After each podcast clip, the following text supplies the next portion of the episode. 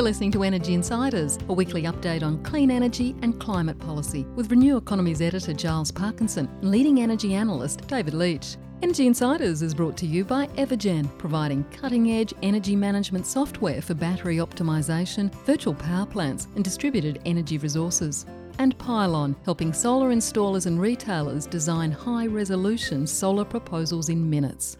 Hello, and welcome to this latest episode of the Energy Insiders podcast. My name is Giles Parkinson. I'm the editor of Renew Economy and its associated websites, The Driven and One Step Off the Grid. And joining me, as he does every week on the Energy Insiders podcast, is ITK analyst David Leach. David, I trust you are well.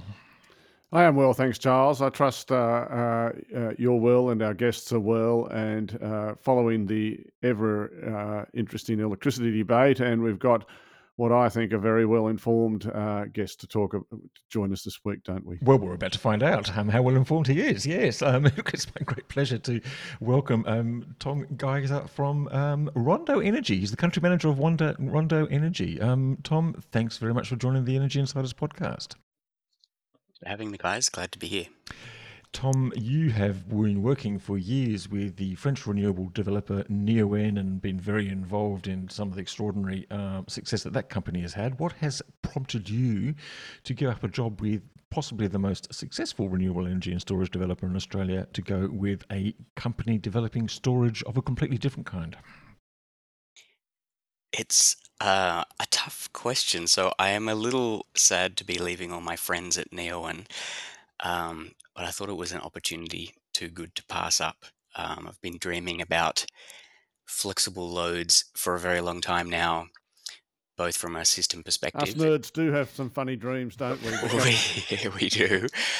Um, I'm very interested in, you know, looking at oversizing renewables and what to do with some of that excess energy. And I think flexible loads are an incredible opportunity in avoiding uh, the need for system upgrades and firming and whatnot, but also from the customer end of things, just the fact that off peak power is already cheaper than gas, it puts us in a position where a previously hard to decarbonize sector suddenly becomes a little easier.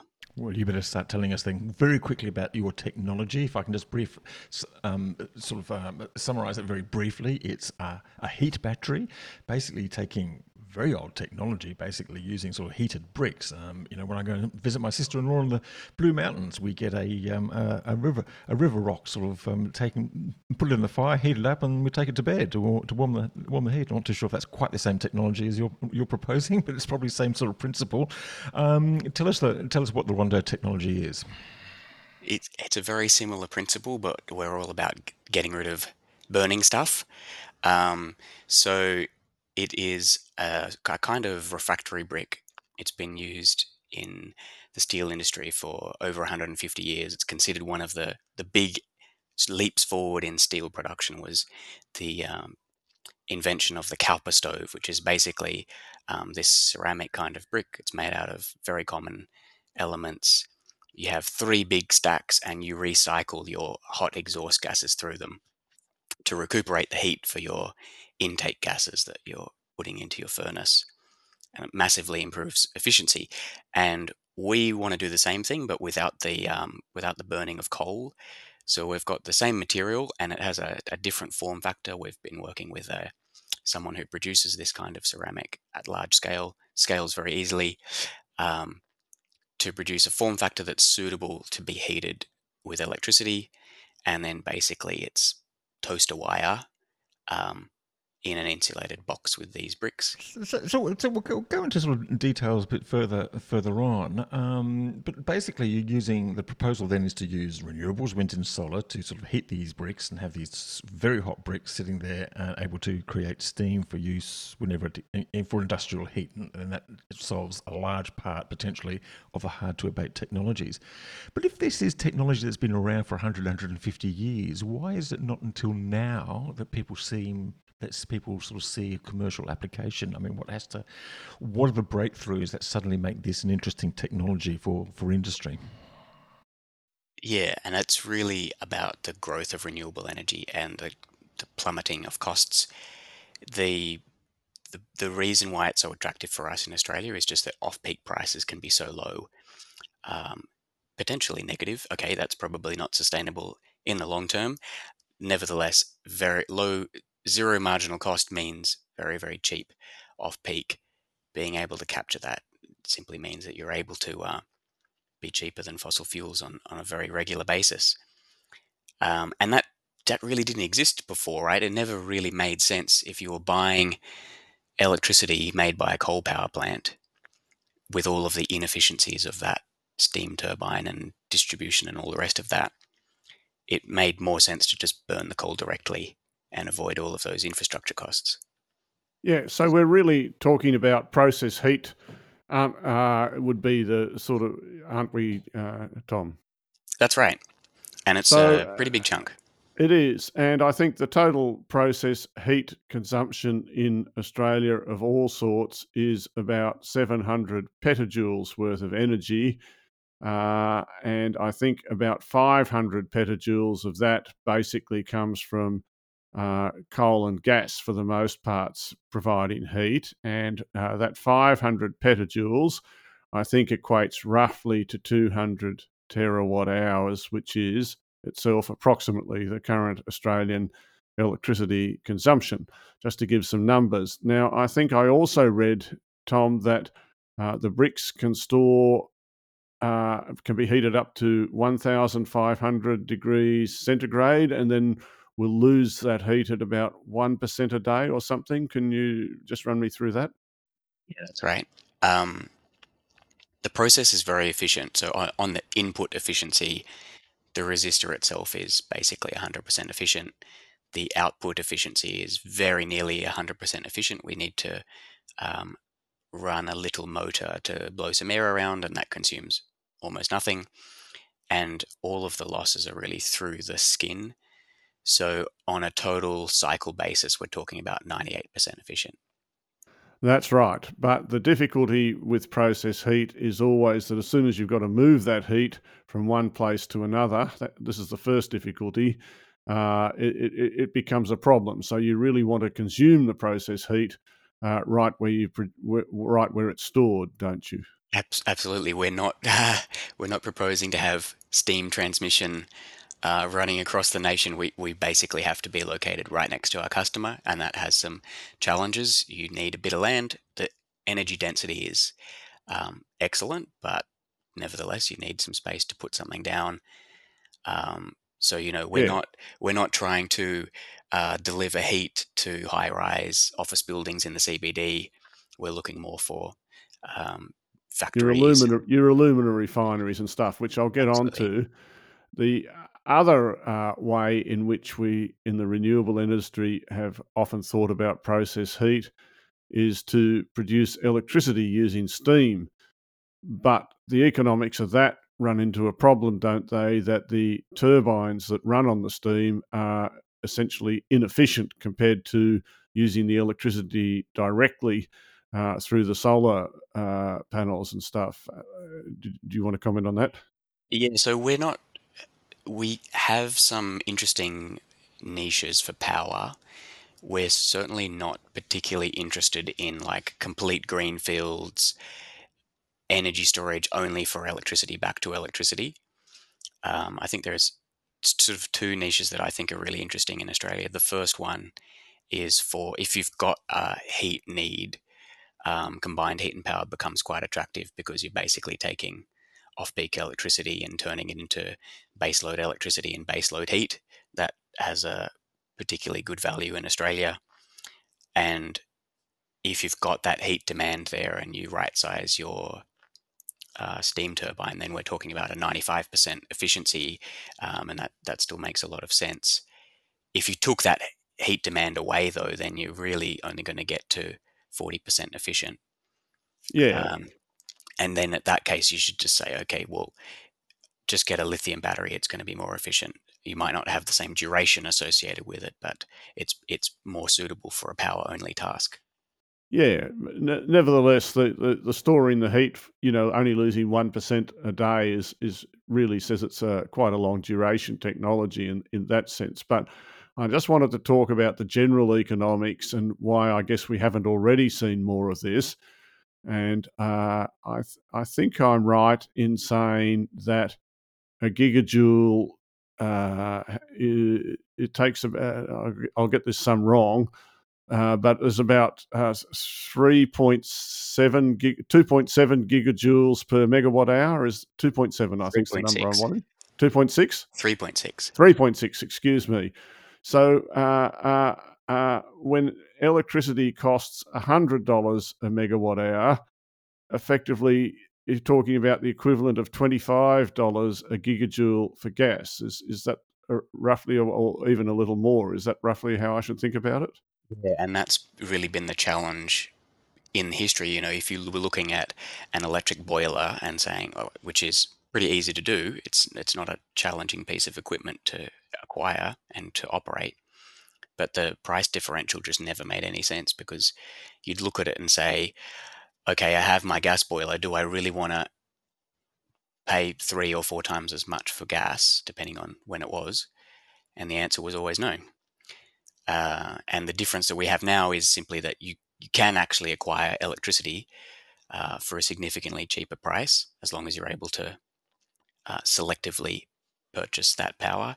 And gas prices have gone up as well, as you can understand. So, Australia, certainly when talking to my uh, colleagues from the EU and from the US, it's they all comment, "Oh wow, Australia! You know, the country where the fundamentals make the most sense." Uh, sorry about your policy uh, situation.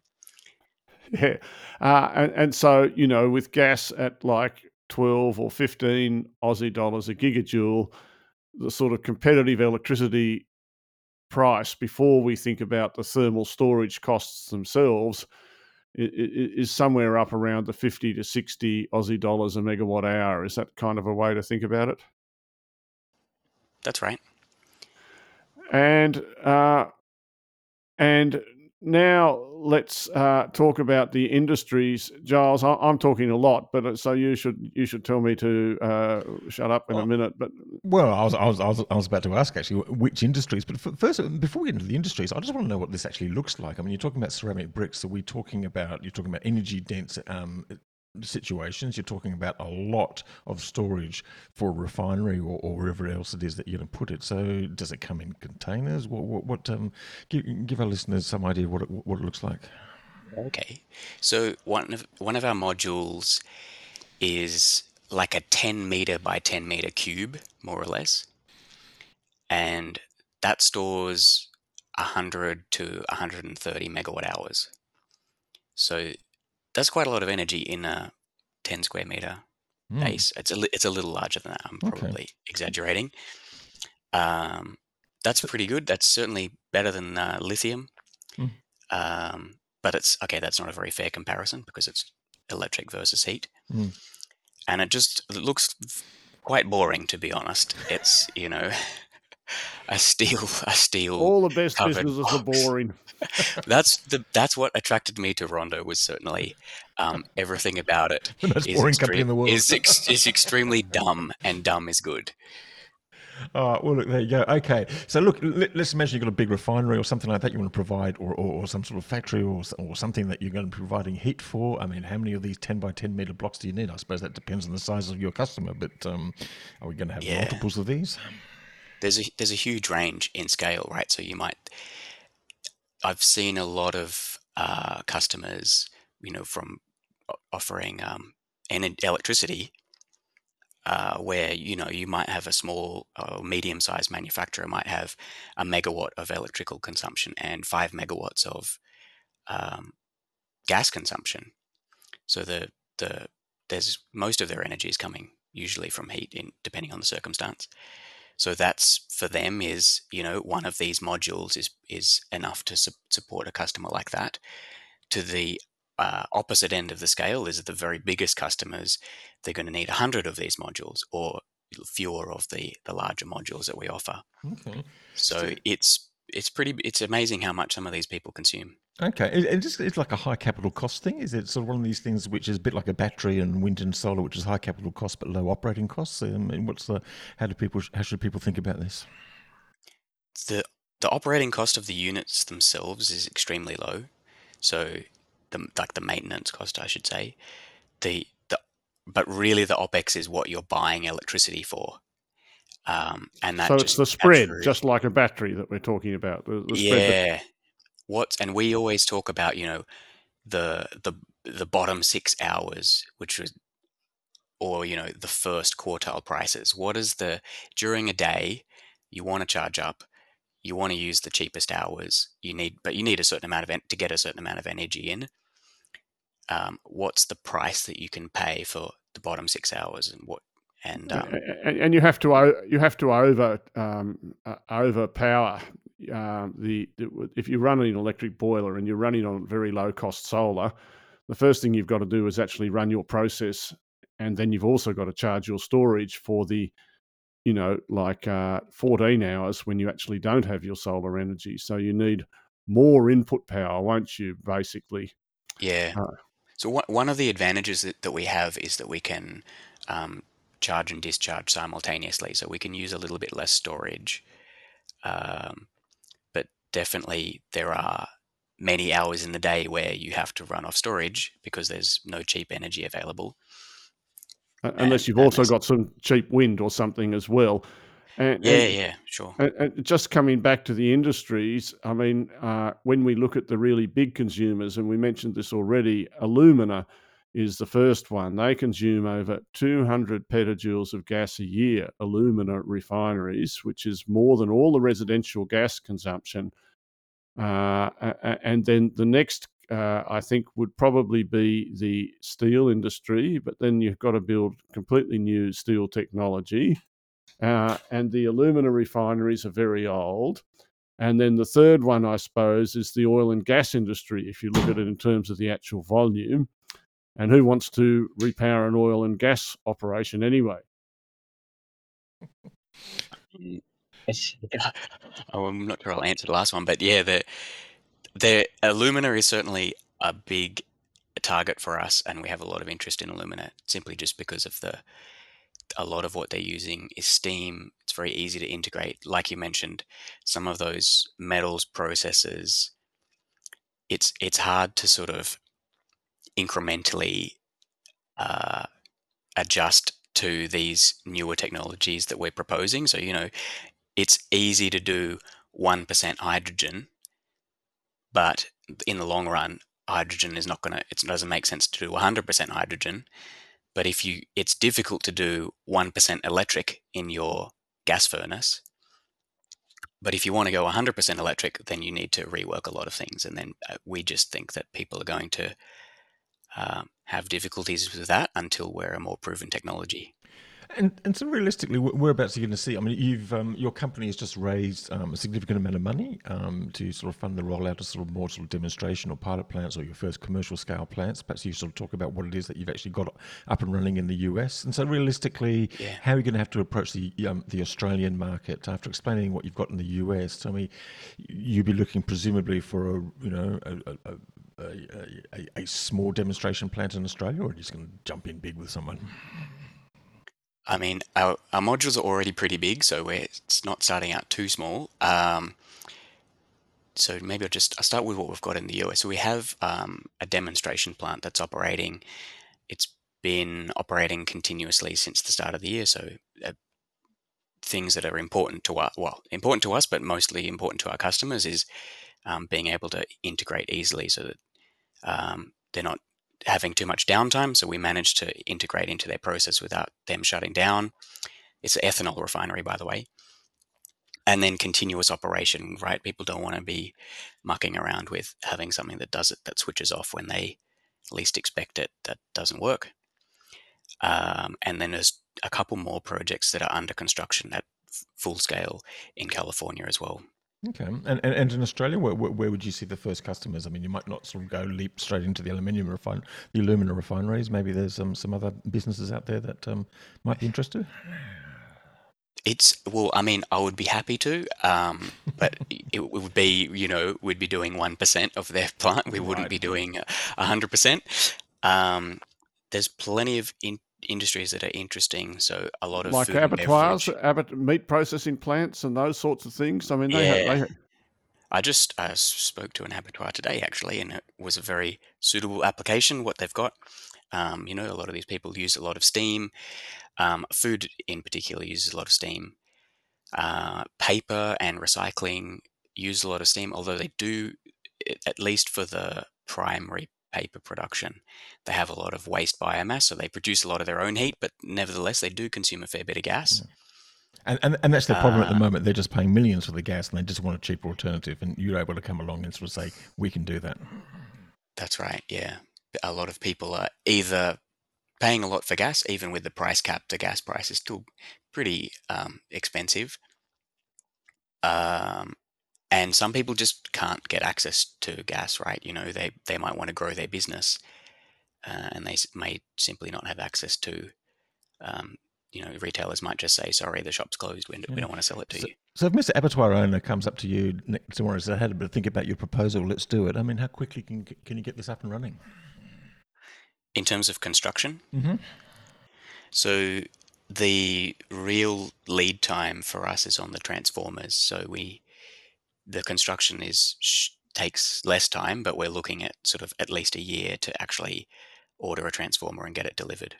Right. Okay. Okay. So this technology is pretty much ready to roll out, and so if you landed some contracts, you could get up and running in the next year or two, which I guess is the similar sort of you know thing that you might have for for a lithium-ion battery. Yeah, the the the point that we're at is really we want to get start getting Yeah. getting some sales. The um, brick factory is already up and running. We can produce two and a half gigawatt hours per annum, You and got- that'll be ramping up to. and, and we should mention you- you've got some pretty fancy shareholders in there too, haven't you? We do. We Yeah. some excellent Well, well, uh, Um, give us some names.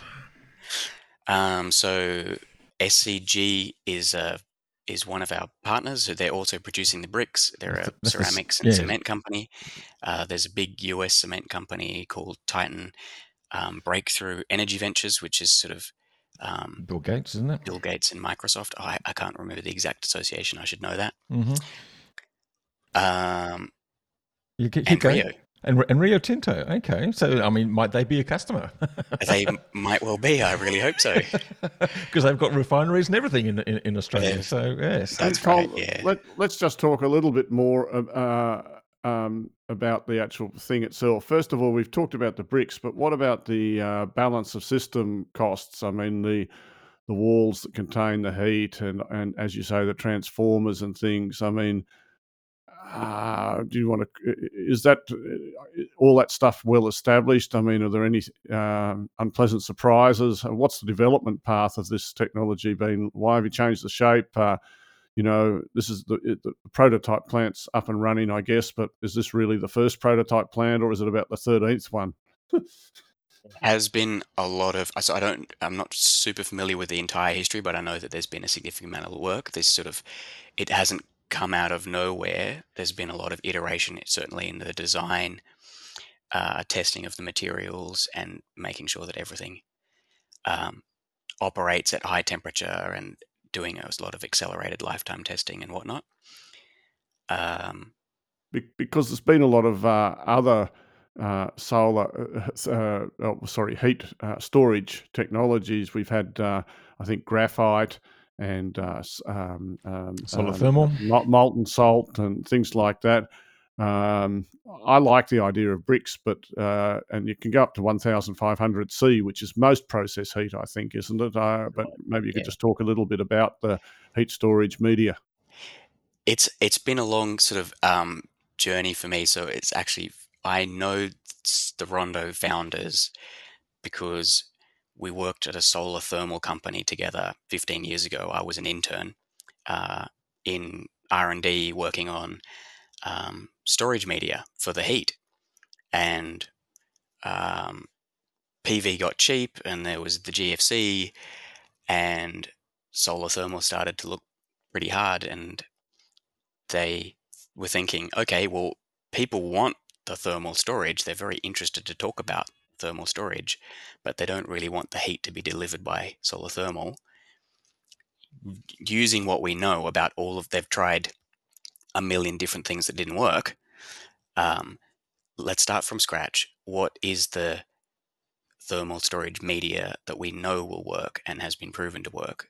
What are the what are the dumb solutions? Um, if we're taking solar thermal out of the equation. And so, you know, the solar thermal, you need all these fancy liquids and materials because you need heat transfer and you've got to move it around. And if you simplify it and you've just got a resistor in and you're, you're just starting with a resistor, you have some you have more options available, and that's good because some of those are, are cheaper and proven.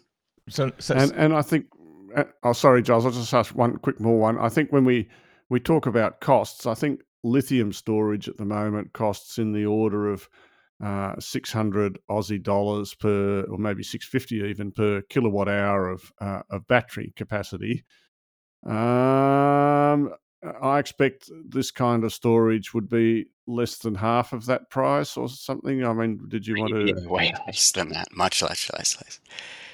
Like an oh. order, of, an order of magnitude less an order of magnitude less. So that's a tenth. So we're, we're talking 60, 70, 80 Aussie dollars a, a, a kilowatt hour. Uh, I don't want to. I don't want to comment on the specifics, but it's nowhere. It's nowhere near the cost of lithium, and it, it can't be right. We it's we're doing a lesser application. We have to be cheaper. Yes, because lithium's lithium's producing electricity, whereas all you're doing, all you're doing, is producing heat or storing heat. Correct. Mm. I'm kind of fascinated by that sort of transition that you sort of talked about from solar thermal, where you're sort of talking about, you know, reflectors and solar tano- towers and then sort of storing it in various media and things like that. And we've had a couple of um, sort of aborted attempts. I think there was a solar thermal array at Liddell, and there was another one that was going to be built. I don't think it was ever completed at Kogan Creek. And now you kind of that's, that's the com- that's the company that that's we, the one. Uh, ah, there you for. go, Ausra. That's right. Yeah. Yes, I remember. Yes, of course. Um, um, fascinating stuff. And and now we've just gone back to using PV um, um PV modules and bricks. PV and bricks, pretty pretty simple. the sun and bricks, uh, Giles. It's pretty familiar to most Australians. You won't run any, even in Queensland. They'll get that idea. Oh, excuse me, Queenslanders. Uh, that's very good. Hey, look, we were talking about steam turbines before, and this might be a segue to our next little topic of conversation. But um, there's a few st- st- steam turbines, sort of, um, or boilers, sort of um, hanging around um, in some old gas generators and some coal generators. Have you got any application opportunities for for that? Yeah, that was the other application that I didn't get onto. I think it's quite interesting in Australia. We've had a lot of interest in the US. Um, certainly, they've got a lot of old coal clunkers like we have kicking around where people are, are thinking, what can I do with this pretty much useless asset? It's at least in the US. They're a bit more uh, critical in Australia at the moment, um, given we haven't built out our backups.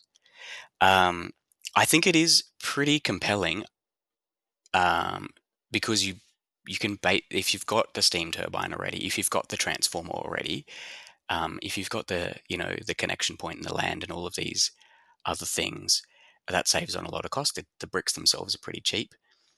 Um, so you basically sort of halt the um, you halt the coal conveyor going into the um, in, in, in, into the uh, in, yeah, and that's the, that's all the, the stuff that's you, broken. You, yeah, and um, and you just deliver some some bricks, heat them up, and off you go. You can do the same sort of thing, but it won't be polluting. I mean, what? How should people should we, people feel? We could.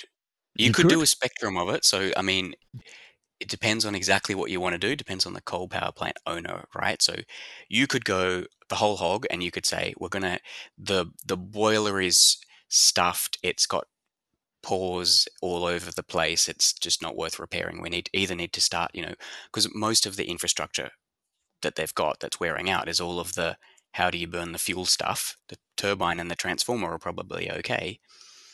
Um, so you could go the whole hog and you can say, okay, we're going to tear down the boiler and we'll put some heat batteries in its place and we'll send the metal off to the scrap merchant um, at the other end of the scale, you could say, well, I want to operate more flexibly. I want to I want to reduce my minimum generation down and stop burning coal because you know most of these coal power plants are spending half the day in a break even or even an unprofitable position where they're just they're burning coal to to stand still. They're not going anywhere. So they'd rather not burn the coal in the middle of the day if they had the choice, and we could give them that choice. Uh, and then any scale in between there, right? You could go from you're just not burning coal in the middle of the day to you're not burning coal all during the weekend, or you only burn to the other end of the scale, which is you know what you see in the UK, where they're only switching the coal on two weeks a year when it's really critical, and the rest of the year they're sitting around. And I like that model, except for the sitting around part, um, where you've got an asset that's not being well utilized. From a storage perspective, the, the penalty that we've got is that your your steam turbine is only going to be so efficient. We can have we actually have a better efficiency than the coal power plant because you don't have all of the losses in the boiler itself. So, but be... nevertheless, you still have a big penalty. So you really you want to be charging with very very cheap energy. Mm. Um, okay. Ideally, it's negative, and then it's not a penalty; it's a benefit to be inefficient. But like that's probably not sustainable. Um, so but on is... the on those periods of the year where the off peak prices are very high, then you probably do want to be burning fuel um, because you it's not going to be competitive to charge for an expensive price. So, so, I'm not too sure whether you're sort of um, coming in to sort of rescue and sort of repair and sort of re, um, oh, sort of what, what's not not sort of repair, sort of you know, sort of um, sort of um, make modern a, a, an otherwise stranded asset, or whether you're going to come in there and basically keep coal burning for longer than we would otherwise expect, which is one of the big debates uh, we're having at the moment. Ideally, we're not burning the fuel, um, but we might want to keep an insurance policy available um, to be able to burn the fuel if we really want to. But yeah, I agree. I'm not exactly comfortable with the idea of half doing it and still burning half as much coal, but for three times as long. That's not ideal more to the point, Tom, I, I spent many, many years being a building materials analyst and visited clay brick factories, uh, uh, most of them in Australia, many of them, and also many in the United States every year. Now we know why you've uh, asked Tom back onto this podcast. You just want to talk about bricks yeah, again. I, I, do, and and what I what I want to know, as uh, as one of my fellow analysts asked me once, is are the left-handed bricks any more expensive? they we only sell right-handed bricks. Oh well, there you go. That that's okay. Um, look, I think we've we've talked a lot about Rondo for a company that doesn't have any sales in Australia just yet. Uh, maybe Giles, we should move on and, and discuss a company that has a lot of sales and wants to have a lot more. And this would be some of the big coal generators like uh, Loy Yang and Eraring. Well, um, I'd like to ask you what you make of it. So basically, Loy Yang A um, signed a deal um, what was announced this week. Um, last week, we heard that they extended their contract with Alcoa in Portland to 2035. And this week, we hear that there's a, another secret deal with the state government to keep it or guarantee that we'll run until 2035. It was kind of tantalizing. People trying to tell me, oh, no, no, this is kind of good because it's like a, it, it's a hard finish, but it could close earlier. But I mean, for it to close early, we're going to have to accelerate um, either renewables um, and storage and transmission lines, or use some of Tom's brick technology. Um, I'm not too sure. I think I'll ask you about that one first, David, about the way you sort of see that deal on, on Loy Yang A as good, bad, or indifferent, and then we might move on to Eraring. Well, I, I, think I see Loy Yang A as completely consistent with everything that happens in Victoria, that, uh, which is basically everything uh, is subsidised, right? Uh, the, the wind and the solar is subsidised, the coal generation is subsidised, and, um, you know, Alcoa is subsidised to keep the Portland smelter going. Uh, you know, my question is if you're not getting a subsidy, uh, what are you doing wrong in Victoria? And I pity, I actually feel sorry for the gas guys. The next they'll be asking for a subsidy soon because they spend a lot of time ramping as well, and life can get pretty difficult for them. Um, uh, look, I, I, I'm, and but I think over and beyond all of that, what is completely and um, I hesitate to criticise the Victorian uh, government that has done a huge amount of good, really, and and but uh, I do think that doing these things in secrecy, secrecy with none of the details being disclosed is is poor, right? I mean. Uh, uh, at the very least, you might complain about re- renewable energy targets and prices, and we look at the VRET prices and they're too high or too low, but at least we know what they are uh, not having any idea what the subsidies are, and this goes not just for Loy Yang but also for Yallourn, uh, I, I think is uh, leads to a bad uh, environment. Mm, okay. Um, Eraring, I mean, we've talked a lot about the New South Wales um, Labor government since it took power and some of the mixed messages. Um, it seems sort of grimly determined to somehow produce an argument to keep Eraring open, but it's not quite that easy, is it? Because it's probably got to get the um, agreement of origin and some sort of terms. I mean, at least this might, this we might find out how much it's going to cost them to keep it open if that's really what they want to do. But um, I'm kind of a bit confused about what's happening here because um, AEMO came out with their um, updated electricity statement of opportunities in February. So basically, there's no reliability or no chance, um, no risk of breaking the interim reliability uh, standard, which is pretty strict, um, before 2027. Um, and that would even be reduced if they deliver the battery storage tender, which is now underway, and which since then has been tripled in size. So I'm not too sure what they're seeing or has been seen that could possibly justify keeping it open for longer when there's no reliability gap being um, identified. Well, and, and uh, my question to you, Giles, is is why will Origin close it? I mean, there are, uh, the, the the question for Origin is complicated because they are subject to a takeover bid at the moment, and uh, in fact, the decisions uh, may not necessarily be made by the current management. That, that's the first problem. Uh, uh, the second problem that I see is that, in fact, Eraring uh, is very profitable uh, on my numbers right now. Um, uh, based on the amount of electricity that it actually produced last year, and it has it is has it and Mount Piper have historically been some of the most flexible generators in Australia, coal generators, and have good ramping ability anyway. Um, um, and, and, you know I estimate and published a, a note saying that suggesting it would be make quite reasonable money.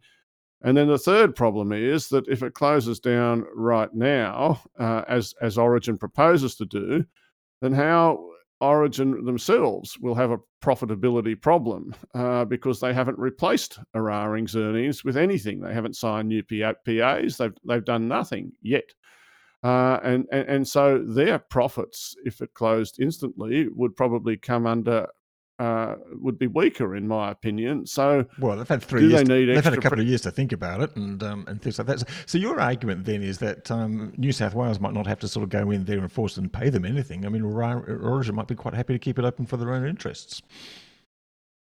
Yeah, I think that's I think that's right. And the other side of that argument is that if Eraring does decide to go ahead and close it, it almost must be the case that there's enough supply around to do without it um, because otherwise uh, Origin's customers will be in deep doo doo, mm-hmm. right? uh, and and uh, the the, the um, um, so I think they're the they're, they're the main points. Tom, I'm just wondering. I mean, look, I know it's not your business, and you're probably reluctant to sort of um, make an um, observation about closing Eraring or, or whatever. I mean, you probably very much like to sell them some bricks, but um, You've been a sort of a manager of trading with Neoen. I mean, how are people sort of thinking about the markets when they're sort of looking at sort of, you know, Eraring closures and possible extensions? And as David says, you know, they've got to sort of sign up PPAs and things like that. I mean, what's, I, I don't know. I mean, are you able to sort of give us some sort of insight into what's going through their minds and how they manage that? Maybe a few things. So, I mean, it's it's certainly disruptive to have you know, will they, won't they, what timeline. It's hard to make investment decisions when someone's saying either we're going to retract a lot of capacity or we won't, and it's not very clear. Um, certainly agree it's going to be challenging for Origin uh, to balance their book. Eraring does a lot of the energy and a lot of the firming as well. They've got a lot of their firm capacity out of that unit. Um, in terms of the reliability for New South Wales, I think my my concern is just what happens if something extreme happens. You know, we we aren't planning for tail risk events. Of, tail risk events, of, I think it's called. Yeah, we're not planning for them, but they actually happen every eighteen months, and so I'm a, just a little scared in general, uh, but especially about New South Wales that we sort of haven't built very much um, or planned to build very much in the last years, decade. Yeah um, if if something goes wrong, we really don't have much um, capacity left to support uh, another crisis. well, or that, the next crisis. Well, that could very well be um, the argument that's either sort of presented by AEMO and the ESOO next week, and also sort of you know taken by the um, by the New South Wales government. Um, a couple of other factors just to throw in there is that uh, you know historically New South Wales is a net importer, and uh, more uh, we should get more capacity in Queensland once Callide C is eventually rebuilt, and, and you know uh, and, and that will provide a bit of extra uh, spare capacity. And I don't know, there's all these constraints in Victoria, New South Wales, uh, maybe could um, somehow help as well. And then Energy Connect comes in, but certainly not until well after uh, uh, yeah. is slated to close. Well, and the other thing about it, sorry, Giles, just, just sorry, sorry, uh, is just that no, it's just that you know this Cameron O'Reilly review, which we haven't seen yet. I mean, it's all very well to talk about Eraring, but the, we all know that the problem with Eraring is going to go on forever uh, until we get new supply. I mean, really, what we would like this review to focus on is how we're going to get more new supply faster. Yes, well, exactly that. I mean, because I think if Eraring is extended, and look, there might be sort of reasons to do it, and you sort of go into the porridge of the details, but basically, it's a signal if it is extended that we've basically failed in doing what we've been planning to do for the last five or ten years, or what we should have been planning and doing, and that's getting enough capacity built. Someone. Yeah, I, think that's uh, we've said that every week for about three months now, and I expect we'll be saying it every week for another three months. Yeah, I mean, Tommy, I'd just like to get your perspective on this. I mean, Neoen has been actually one of the few companies. I know it's a former employer, but um, and, and you probably don't want to talk too much about them, but they were sort of, you know, magnificently successful in actually getting stuff built, showing leadership in battery storage and other things like that. Um, why hasn't the rest of the industry been able to do the same thing?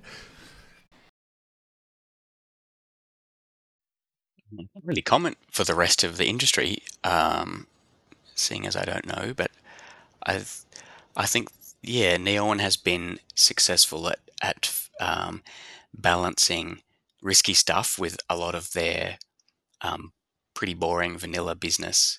So they have they have an interesting mix, and I think that that's helped them mm. um, takes take some risk on certain flagship projects that that has paid off magnificently. And then the the rest of the book, you don't have to talk about very much. All of the boring, low price PPAs that perhaps aren't as exciting. Yeah. Okay. Okay. It's risk. You know, it's it's the attitude towards risk at the moment, and and I look, I I, I think there's a still a role for federal policy. Uh, I believe that. Uh, uh, Chris Bowen has done a lot around the edges, uh, but it's almost like there's a backing band, and we haven't got the main uh, act uh, out in front of the microphone right now, and so it, it doesn't really cut in through. I think we, myself, we still need a centerpiece policy uh, something like the IRA in the United States, for example, that that uh, would in- incentivize the whole industry uh, to be able to take risk off its own bat without having to rely on things like uh, PPAs, which take forever to run, where the government picks the state government picks a winner, and then the market moves in the meantime, and you don't even want to do it. Mm. Okay, uh, Tom, yeah, go ahead. I mean, that's absolutely right. Right, we don't we don't have any decarbonisation policy at the moment, or at least nothing where it's extremely clear what we should be doing. And I was just, you know, if you look at what people are doing in the rest of the world, they they might not be extremely uh, clever policies, but they are certainly functional. You know, you see the the Americans just saying, okay, you you don't have to pay tax on your profits for ten years. You get a tax holiday because they want cheap electricity and that's what they're going to get. Or the Europeans are saying, we've got to get off Russia's gas. We'll lend money to anybody who will help us do that. And they're getting stuff deployed. And they've got a carbon price, a very high carbon price. they price. do indeed have a carbon price. So they, they, they, got, they're waving big flags and saying what's, what's out there. Or you look at China who are just saying, we know we're going to have to build big transmission projects from the coast where everybody lives to the west where all of the energy is, and they're just getting on with it, and they're not. Yeah. by about, the way, don't worry about the social license because uh, we're yeah, doing it. it. does. It does. That does make it easy, but it also does make it a lot easier when you're not charging uh, um, costs back to the consumers. And we we missed an incredible opportunity six years ago when steel was cheap and aluminium was cheap and debt was cheap, and it was the best time in our history to build transmission, and now it se- seems like it's the worst time to build transmission. That's interesting. Yeah. Look, um, we've been on the, on air for about forty five minutes. I think we can sort of wrap it up there. Um, I'm looking forward to the next week because we're going to be hearing um, from AEMO, the ESOO, some the end of the results season. Um, we're going to have the um, announcement, I think, from the New South Wales government on their plans and hopes for Eraring. Um, it's going to be fascinating to see. Tom from Rondo Energy, thank you very much for coming on and talking about your technology. And look, it sounds exciting, and uh, and all the best with it. Thanks, and thanks for having me. No, Thanks, Tom. Yeah, very good. And thank you, David. And um, look, thanks to all our listeners out there. Thanks, of course, as well for two uh, sponsors, Evergen and Pylon. Um, do check out our other podcasts. Um, we're running some good ones at the moment. Solar Insiders is back on with an interesting interview with Andrew Wilson, formerly of University of Queensland, now CS Energy, talking about his own voyage in sort of home battery and solar and EVs and things like that. Um, got a fascinating interview with Rex Parris. He's a Republican mayor of a town in California that's going fully electric and fully green. Um, and um, and the Driven podcast, uh, we're talking about electric ferries. Anyway, plenty to listen to. Um, do check out the past episodes of um, Energy Insiders, a fantastic um, interview we did last week on social license and and many great episodes before that. So thanks all for listening. That's all from us this week. We'll be back again next week with another episode of Energy Insiders. Bye for now.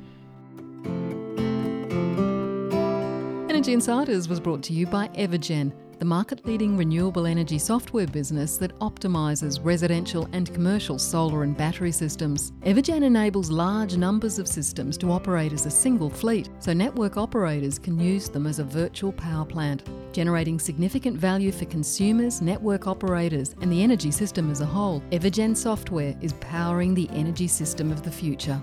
Energy Insiders was also brought to you by Pylon. Pylon provides easy to use solar design software for installers and retailers with pay as you go pricing, no monthly cost, and no lock in contracts. Join Australia's top solar companies who trust Pylon to design high resolution, CEC ready solar proposals.